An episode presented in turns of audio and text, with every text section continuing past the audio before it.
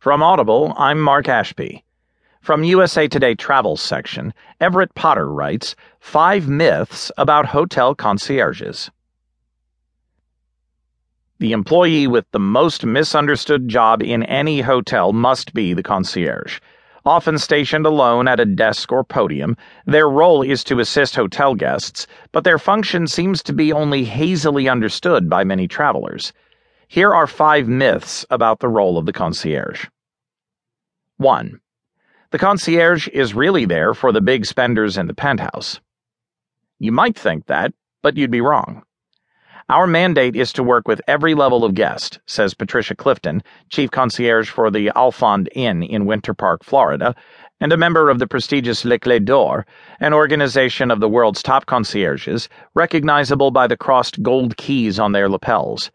The job of a concierge is to help you with restaurant reservations, to arrange transportation, and to answer questions about shopping, museums, and sporting events.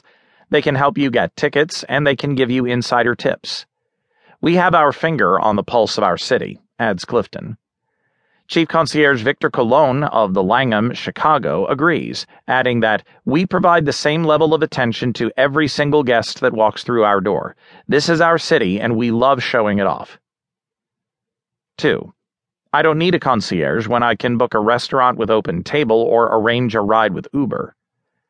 Indeed, many of us seem to use our apps exclusively to make restaurant reservations and arrange for transportation, but not the concierge, who is more likely to reach for their phone. I don't use online reservations to make restaurant reservations, says Clifton of the Alfond Inn. I use the personal connections I have established in my community. I'll call a restaurant and say, This is Patricia at the Alfond Inn, and a guest would like to dine with you tonight. It's all about local contacts and trust. It's the old school way, and you connect directly with the restaurant. We're in a community where we support local small businesses. That extends to transportation as well. When recommending private transportation, the concierges have pre screened and pre tested them, explains Alan Vieira, head concierge of One Aldwych in London, who is also a member of Les Clefs d'Or. For example, we know that the drivers used by our car service are licensed, professional, experienced, and well presented. This rigorous vetting system in place ensures high standards of service. Colon of the Langham, Chicago, adds that when it's pouring down rain and you can't get an Uber, what do we do? We make a call. 3. I don't need their advice when I can just go to TripAdvisor and Yelp. In today's world, social website reviews are done emotionally, says Clifton of the Alfond Inn. They're not clear cut reviews. The bottom line is that the concierge knows what's consistent. When a guest is coming from here, I encourage the restaurant manager to go to the guest's table and introduce themselves and treat them as a local, not as a tourist. Before they even get to the restaurant, a good concierge will discuss their dining plans, tastes, and preferred styles of dining. Vieira of One Aldwych says that we first ask guests lots of questions, such as what eating spots they enjoyed recently and what their budget is, in order to select the one that's right for them. TripAdvisor and Yelp don't have this level of personalization. 4. Concierges have special clout and power to make the impossible happen. Concierges say this one is true.